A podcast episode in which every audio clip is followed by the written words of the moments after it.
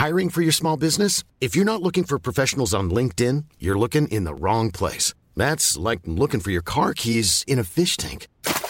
LinkedIn helps you hire professionals you can't find anywhere else, even those who aren't actively searching for a new job but might be open to the perfect role. In a given month, over 70% of LinkedIn users don't even visit other leading job sites. So start looking in the right place. With LinkedIn, you can hire professionals like a professional. Post your free job on linkedin.com slash people today. Ryan Reynolds here from Mint Mobile. With the price of just about everything going up during inflation, we thought we'd bring our prices down. So to help us, we brought in a reverse auctioneer, which is apparently a thing.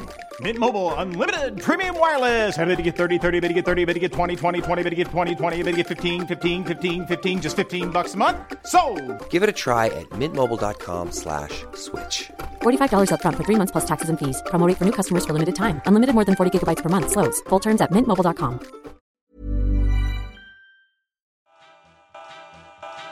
Hi everyone, thank you for downloading Resound. I'm Dennis Funk, the producer here at the Third Coast Festival.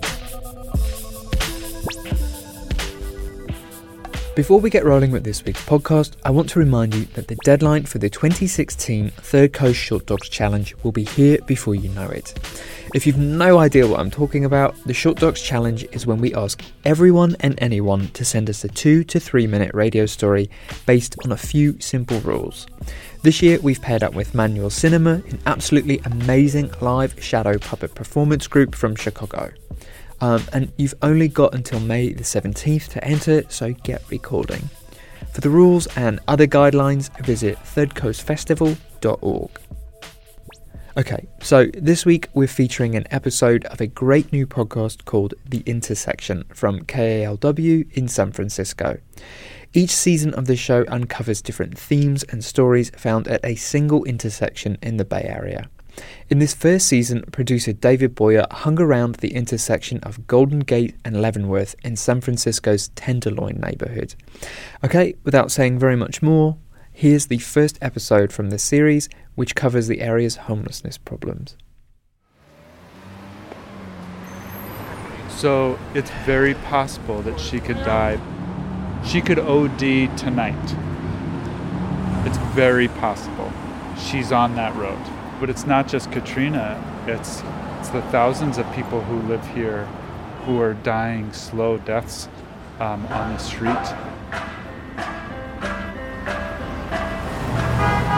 Golden Gate in Leavenworth is on the edge of downtown San Francisco, where the touristy vibe of Union Square gives way to the grittier vibe of the Tenderloin. This is a hectic corner. Traffic rushes down Golden Gate, and the sidewalks are packed. Hey, David, how's it going? There are people rushing somewhere and people hanging out. And the folks hanging out are there for a lot of different reasons. I just wanted to see if Katrina was out here. There are people like Mike Anderer, who you just heard. He works at a middle school steps away from the corner, but wants to make the street safer and healthier for all. There are drug dealers and buyers. There are people that live in tiny rooms. For them, the sidewalk is their living room. And there are the homeless. Of the more than 7,500 people without permanent housing in San Francisco, half can be found in the Tenderloin. Katrina, the woman Mike is worried about, is one of those people. I met her one day while hanging out near the corner with a microphone. What are you doing? What are you doing? I'm doing uh, an audio documentary on this corner. No, you gonna get your ass whooped. Hopefully not. Uh, but what you wanna hear him say? Rocks, Xanax, cheap, and Narcos. Well, that's all you wanna hear. But they're not gonna say nothing around you. So. No, I'm not looking for that. I'm, I'm actually Like talking. what? I'm just talking to people to find out, like, like for instance, like, what are you doing here right now? I'm waiting on the um the um the, the child care center to close, so I go set up my tent and cook my dinner. Katrina and her husband Coop are sitting on the sidewalk, leaning against a large black suitcase and a granny cart filled with their possessions. They are keeping an eye on the child care center across the street. As soon as it closes, they cross Golden Gate Avenue and grab a spot for the night. Like many of the nonprofits in the area, the center probably won't call the cops to remove them. These service providers know all too well that there are few places for the homeless to go, and moving them from this spot will not solve anything. So Coop sets up their tent, and Katrina, as she does most nights, cooks dinner for herself, Coop, and assorted friends who stop by. I can cook my ass off. What do you mean cook? What do you cook? I cook everything. I cook gumbo. I cook jambalaya. I uh, cook oxtails, I cook neck bone, cook um, gator, I cook hamburgers, fish fries, everything. She'll smoke some pork chops and make you lick your, your elbow from the juice running down your arm. And I mean, I'm gonna tell you, everybody eat from her, and they be right here on this ground, man, when she get down, you know what I'm saying? Even the police be wanting to taste it. So, Coop, what's your favorite? I have several, but my main one is she got some chili that's, man. You know, uh, back toward Texas, you know, they supposed to be the best chili makers, you know, Chuck Wagons, that's the Wild Wild West. She'll knock them out the box. Mm, can't touch her. Can't touch her. Tonight, as the sun begins to set, she's surrounded by what she calls her street family. This is my cousin right here. She's smoking ribs right here on the sidewalk with a barbecue smoker that a friend brought her. And you put charcoal down here, you put wheels on here. I'm gonna start cooking. When I was a kid, I didn't go play high go get it, high go seek. I didn't play hopscotch. I watched my mother in the kitchen. I feel that's a way for me to get out of this. I mean, because I got a gift. So everybody over here is trying to trying to come together. How can they contribute to me getting me a restaurant? My restaurant we got what? Treat treat. It's gonna be tree treat. I mean, I'm serious. It's really incredible, man, because she should be serving at the White House. That's how good. She's a six star restaurant type of thing, you know. I'm wasting my life. I'm being honest. I'm sorry. It's gonna be okay though. It's gonna be okay one way or another. It'll be okay. If I get me to cooking school, I'll change my whole life around. It's something I want to do. But I need help. Straight up. Katrina, who's in her late 30s, has been living on the street for three years. Before that, she lived in SROs in the neighborhood, tiny rooms with a hot plate for cooking and shared bathrooms. As we talk, it's clear she's been through a lot in her life. I was three years old when my mother protected herself and and she actually um, killed my daddy. My mother went to jail, of course, and I had to stay with different family members. It was can't nobody treat you like your mother on some real shit. But um, I love my mom. I really, really do. Even though she wasn't there as she needed to be, I never gave up on her. She said she did a lot of times. Everybody, like the OG ladies that be out here, they know my mom. Katrina's mother was addicted to heroin. Now Katrina is too.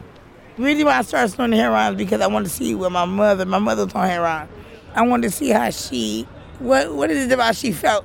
You know, why, why is it that she was on it, uh, uh, but I ended up getting hooked. Well, baby, I've been on it like a year or something now, uh, a year or something, and I'm tired. I thought I would never be tired though. What are you tired of? Using drugs, number one. I'm tired of living on the streets. Actually, I can truly uh, say that I don't want. I miss my kids. She has three kids, teenagers, who live with her sister in the East Bay. I haven't seen my babies in two years. It's very selfish of me. They don't deserve it.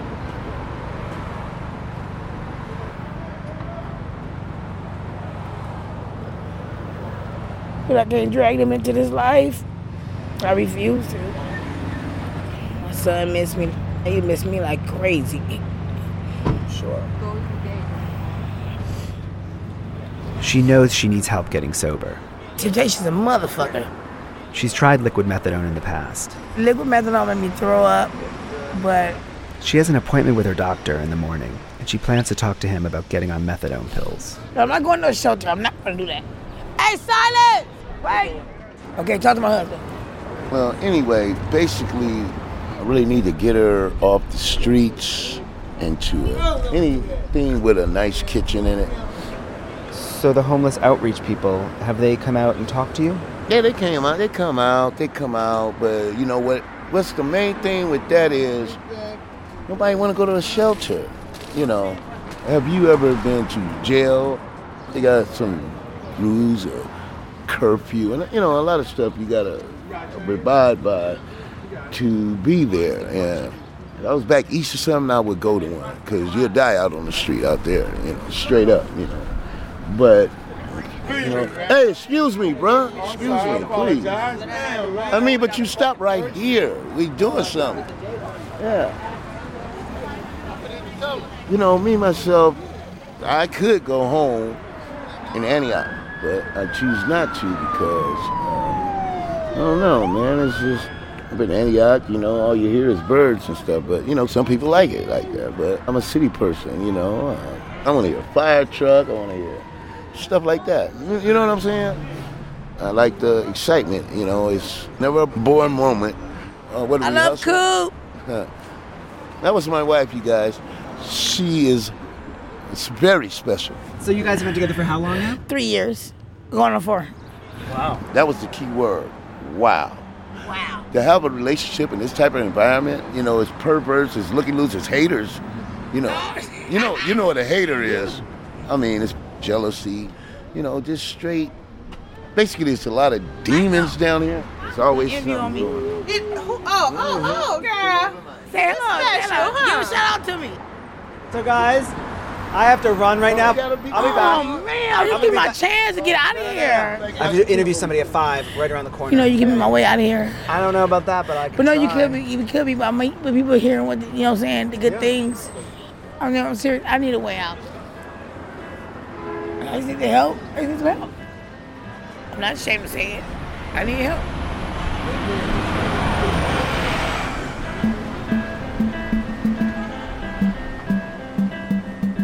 Half block away, there's a health clinic that serves the city's poor and homeless. I'm on my way to meet the guy who runs it. As I walk, I wonder is it okay to get involved? And what can I do to really help Katrina? I'm Joseph Pache. I'm uh, Director of Primary Care Homeless Services for the San Francisco Department of Public Health and Medical Director at Tom Waddell Urban Health Clinic here at uh, Golden Gate in Leavenworth. So I met a woman who is on Golden Gate in Leavenworth, who is um, been out there for a while, addicted to heroin. She says, "I want, I want to change my life. I want to go off the street." Well, Hmm. what are the steps? Well, I mean, the first thing I would ask her is what do you see for yourself moving forward?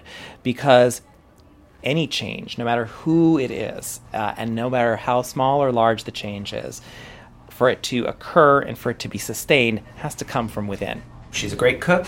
She wants to be a chef. So then the next question I have is what's keeping you from that, right? So if she tells me, you know what, the heroin is keeping me from getting to my goals, then I can say, well, what do you want to do about that? And if she wants to stop it, I can talk to her about methadone, uh, buprenorphine, two drugs that have transformed people's lives. But there's the day to day reality that in the meantime, until she gets off heroin, she's got to get that next fix. Otherwise, she's going to be really sick. You know, one of the challenges is a lot of our patients came from very challenging and at times abusive and brutal life circumstances. There was a whole cascade of things that happened very early on in their lives that sort of set them on a different trajectory. And then you end up with a lifetime of bad things that chase you wherever you go. And I'm curious, you know, you go on medication, but you're still living on Golden Gate. Right. How does that work? Well, it, it I mean it works and it doesn't, right? Because it doesn't work because if you're constantly around a situation that is is full of, of risk and temptation, how could you really move away from it, right? So we often talk to people about, you know, do you want to get housed? And she could work with our case managers and social workers to figure out how she can apply for certain types of housing. Housing is one of the most cost effective interventions when it comes to changing people's lives because it builds a foundation from which other change can occur. If there's any doubt about the difference housing can make, one only needs to meet the people who live right above the clinic in the Kelly Cullen community. It's supportive housing for people with mental and physical health issues, as well as a history of homelessness. My name is Kim Mastero. I've been in Kelly Cullen since they renovated it in 2012. We are a community of um, rejects. We are just some of those people that got knocked down or disabled or because of bad breaks in their life. I came to be here due to domestic violence. Um, I had PTSD, but I had help getting to where I am, no doubt, with the counselors on that. Three years ago, Kim won the homeless equivalent of the Golden Ticket, a spot in this new permanent housing in the former Central YMCA. This is not your average supportive housing project. It's in an historic building with a stunning marble entrance, a grand seating area, a community kitchen, a gym, a rooftop garden, and a 300 seat auditorium. My first day at Kelly Cullen was a turning point, but I didn't realize how much at the time. I was still so scared about, you know, am I going to be able to really stay here? You know, or are they going to find a reason to get rid of me? You know, am I going to be evicted for some reason? Because this looks like such a nice place. I've been through so much with shelters and everything, I was still too scared. It took a long time for me to feel comfortable to even call that my home.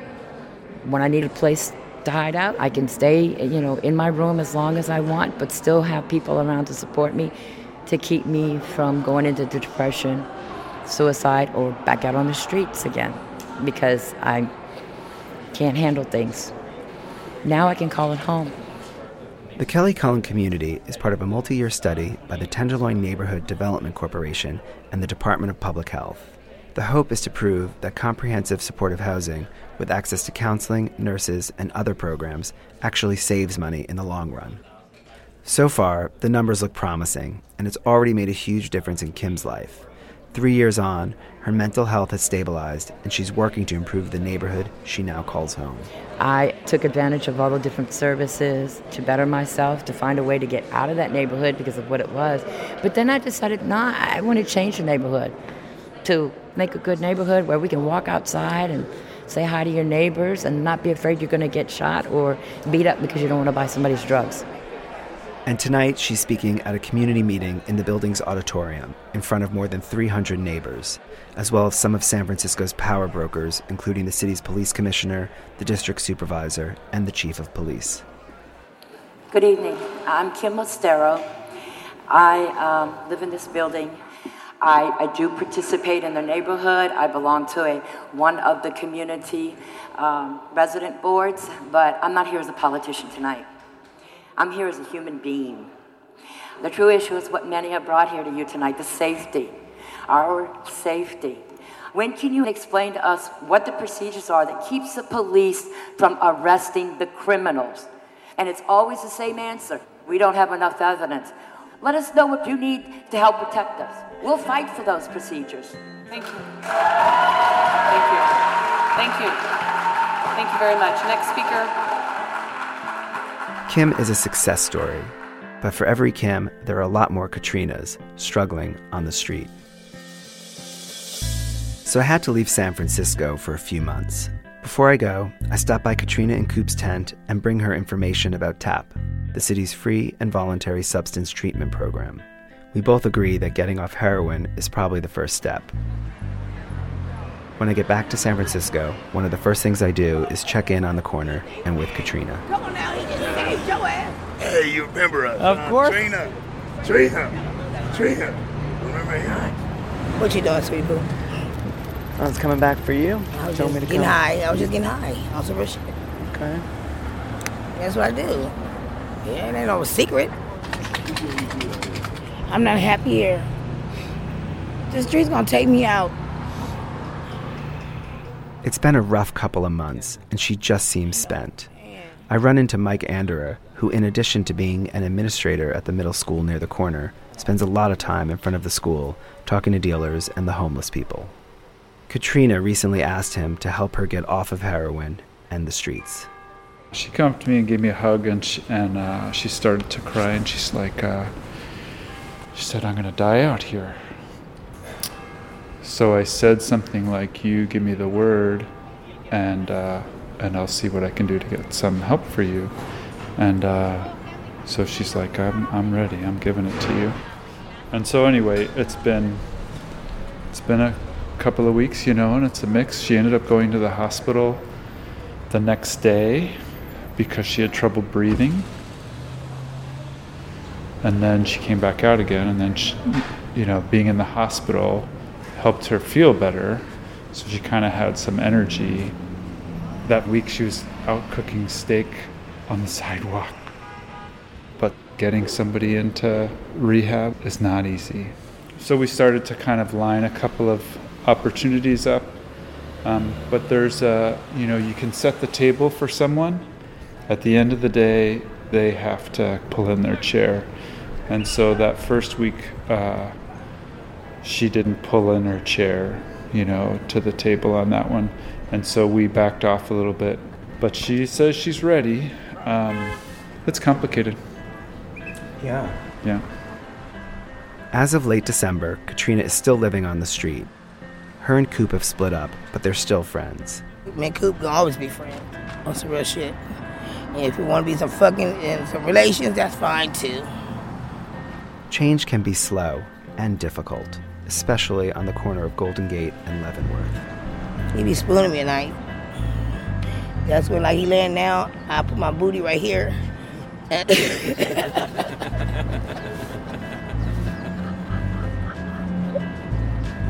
it's the truth.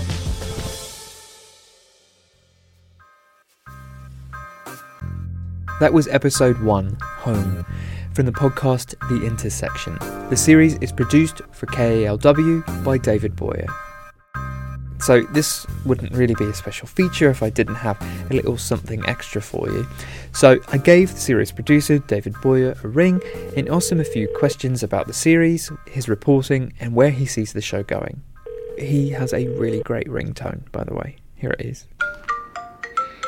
Hi there. How's it going? Hey, David. It's Dennis. How are you? It's going okay. Good, good. Yeah. Okay, uh, let's get into it then. Sure. So, why did you narrow the series down to one street corner rather than a whole neighborhood, Right. or a region, or, or something like that? I mean, I think it's helpful for a listener to have um, a, a very specific place in mind. You know, they can walk through this intersection, or they can imagine a similar intersection in their own, you know, in their own area. I think that um, you know it's a microcosm basically, and it helped focus me um, as well. But I think. Um, you know, moving from one intersection to the next, you know, you begin to sort of make the connections between them as well. So, um, having that same, um, you know, that same sort of lens, I think is really helpful and, and rich. Was there anything that you expected to find at this intersection going into it that wasn't there? Yes. What I found was a community that really embraced their police. You know, when I started, it was sort of very much in the in the beginning of Black Lives Matter really becoming, you know, more than a hashtag, but sort of like a, you know, a national reality that people were pushing back against the police. And this is a largely um, you know, it's a community that's largely of color with a lot of African Americans. And so I presumed that I would find people who were really pushing back and saying, we don't want police here. We don't want beat cops. But they were saying the exact opposite. They felt like they, you know, could trust a lot of these people and wanted more of them. I mean, that was shocking to me. I really expected to find the exact opposite. What can listeners expect to encounter in the next four episodes? And then there are a couple of extras also. So, like, why keep listening? Yeah, yeah, pretty much. Why keep listening to the series? Yeah. I don't know. No, I mean, I think you keep listening because, um, you know, the first episode was meant to meet people where they were at, which is if you've heard of the Tenderloin, you probably haven't heard wonderful things. Um, and so we're going to start there. We're going to start with homelessness and addiction, which is probably what the neighborhood is known most for. But after that, we're going to go places that you can't even imagine exist here, you know, that are not part of the general conversation about this neighborhood in particular or neighborhoods like it across the country.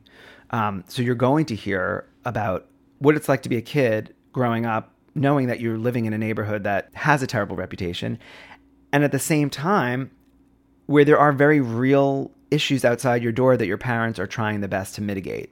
So I think you stick with it because you're going to you're going to go deeper and you're going to hear things um, that you know that go way beyond a stereotype of a of a bad neighborhood or a bad corner. Where are you going next? And are you touching on some of the similar themes, or is it almost a completely different sort of feeling where you're going next?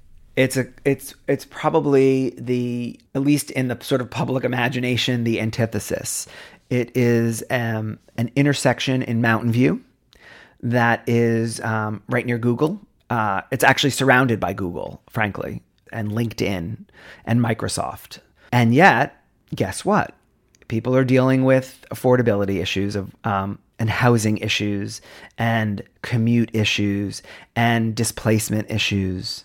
You know, it's it's sad, but the problems and themes and challenges are no longer about one corner uh, of one city. They are um, certainly national, if not global. The, the reverberations of that are shocking to me.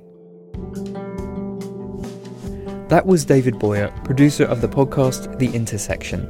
You can hear the other episodes from season one by subscribing through however it is that you download podcasts, or listen to them on the show's website at theintersection.fm. Alright, that's it for this week's episode of Resound. If you like us, don't forget to review us in iTunes or send us an email to resound at thirdcoastfestival.org. And you can also find us on Facebook and Twitter. Uh, we'll be back next week with our regular hour-ish long episode, and I think it's going to be a super special one. So keep on the lookout for it. Alright, bye.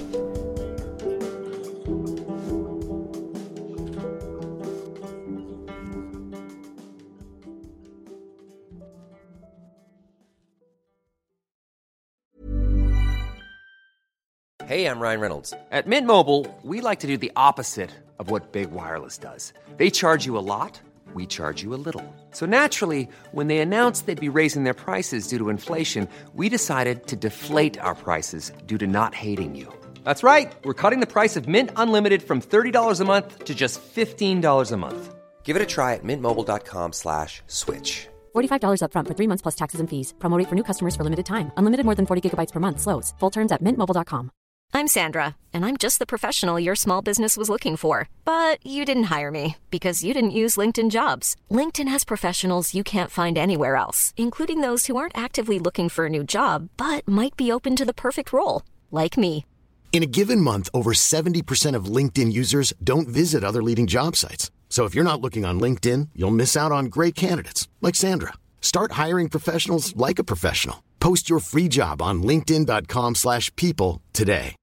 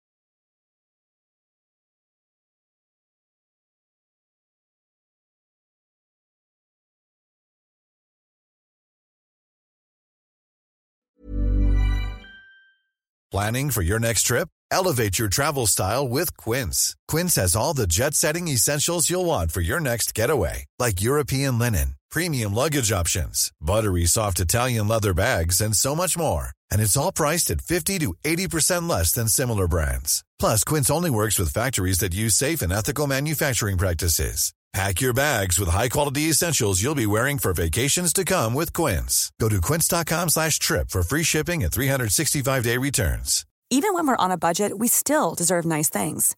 Quince is a place to scoop up stunning high-end goods for 50 to 80% less than similar brands. They have buttery soft cashmere sweaters starting at $50, luxurious Italian leather bags, and so much more. Plus, Quince only works with factories that use safe, ethical, and responsible manufacturing. Get the high-end goods you'll love without the high price tag with Quince. Go to quince.com slash style for free shipping and 365-day returns.